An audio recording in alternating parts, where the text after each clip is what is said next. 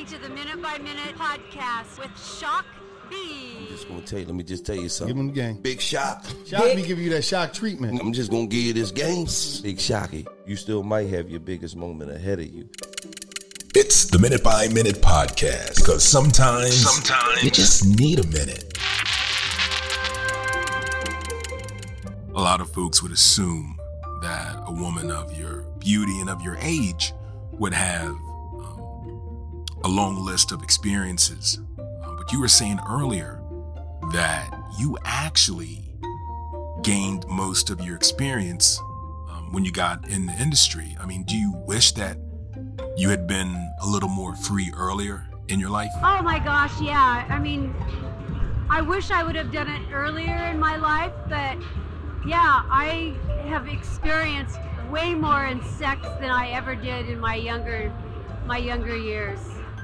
So you hear a lot of people talk about um, that they're old-fashioned. A lot of ladies say that they're old-fashioned, and they're not really into um, having sex on the first date. Do you think that having sex on the first date can ruin and sabotage a relationship? Oh gosh, I don't think that it would doom it unless, you know, I, I think it's actually kind of good because it tells you then, do I really want to continue seeing this person?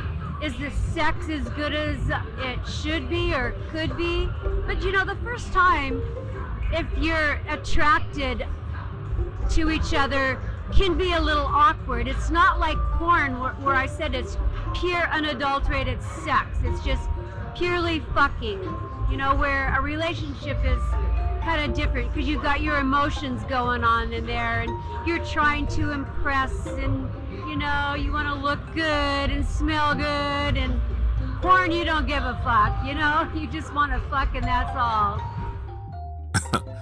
You definitely have um, such a, a joyful outlook on on what you do and on life and in general. Um, what is it that you haven't gotten to do now that you're you're seventy-one? Is there anything that is on your bucket list that you haven't had a chance to accomplish? Oh, um, well, I don't know. I'm going to be seventy-two in June, and I want to have a big party in Vegas because I when I turned seventy, I was going to have a big bash there. With COVID, I didn't have a birthday party, so uh, I would like to have seventy-two guys come on me. Could the guy that's doing the interview um, get invited to that birthday party? Yeah, is your, is your birthday by any chance the, mine's the twenty-second. Wait, would you say I'm invited? Is that I can come? I, I'm invited? You, baby, you are invited. Uh...